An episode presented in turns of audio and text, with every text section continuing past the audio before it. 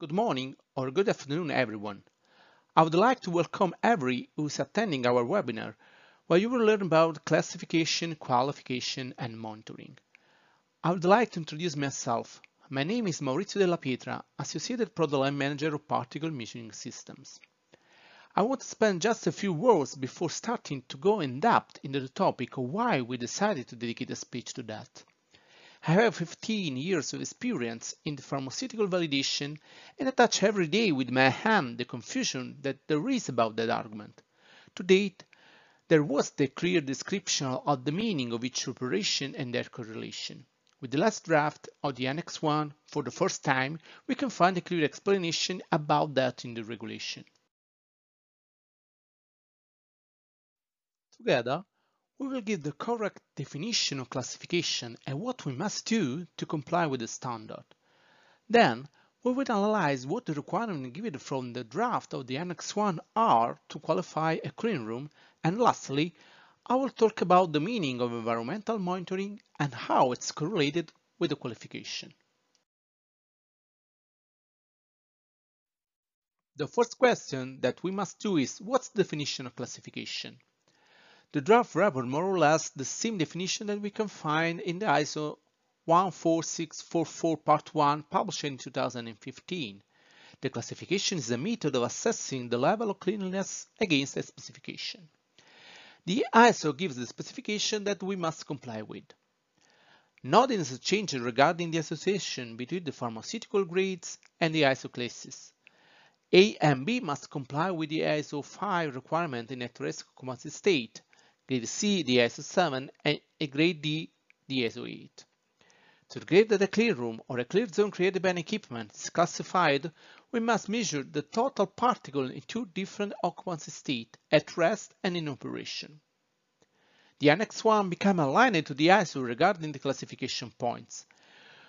We can follow the table that we can find inside the ISO with just one peculiarity we must take care to analyze all critical processing zone with a documented risk assessment where we want to classify grade A and B.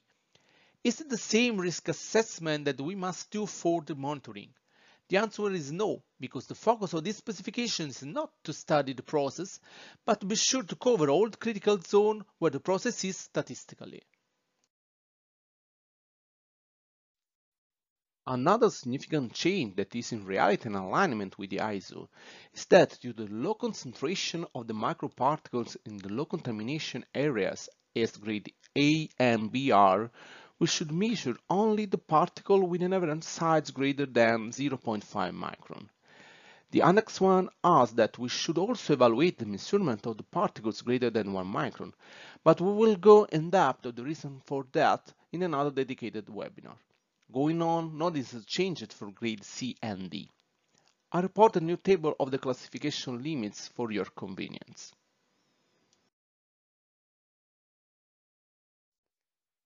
Talking about qualification, what's the right definition? The draft clarifies that is the overall process to assess the level of compliance of a classified cleanroom with its intended use. Using simpler words, Classification and qualification is not the same thing. The qualification is a wider process that contains the classification inside. Like all the qualification process must comply with all the formal requirements of the Annex 15 and all the verification required must comply with the testing methodologies indicated in the ISO 14644 Part 3 published last year. In detail, which are the verification needed to be added to the classification. The new draft is very clear. I reported the list of verification you can find inside it. It's nothing new. Everybody knows this test. Just one, in my opinion, needs an explanation. It's the number 5, microbial, airborne and surface contamination. We must measure the microbial contamination both air and surface in two different occupancy states, at rest and in operation. In this case, we not have a guideline as reference, so the number and the location of sampling points must be decided case by case with a documented risk assessment. Again, this is the same risk assessment we must do for the microbial monitoring? The answer is no once again. The focus of this verification is to create a map, a microbial characterization of the clean room, and not a measure of contamination level of the production process. Another important clarification of this draft is about the requalification that must be executed at least every six months for the grade A and B and at least every year for the other grades.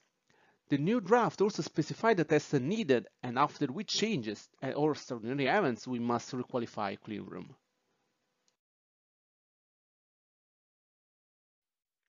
The last question that we must do is what's the definition of monitoring? Look at the drawing. The first evidence is that overlap with the qualification and classification is teeny. Why? Because the goal of monitoring is to assess the potential contamination risk of the product. The critical focus of monitoring is the manufacturing process. The only connection with the qualification is that, as secondary purpose, we also provide evidence of the performance of the cleanroom from the process point of view. Because we must monitor our manufacturing process to decide where to sample our environment, we have to take in account all the variables into the game. The product, the process, the facility, the equipment, the operation, our historical data, the qualification data, the microbial flora that we have identified. So it's clear that we need a comprehensive risk analysis and, with a different purpose, respect what we have seen before into classification and qualification phases. Nothing new is in which way we must monitor. Regarding total particle, we had to measure the airborne particulate concentration of both dimensions 0.5 micron and 5.0 micron for all the grades. Regarding the viable monitoring, the new draft confirmed what we have seen into the previous drafts. A combination of maintenance requirement. Settle plates, volumetric air sampling, gloves, gown, and surface sampling with swabs and or contact plates.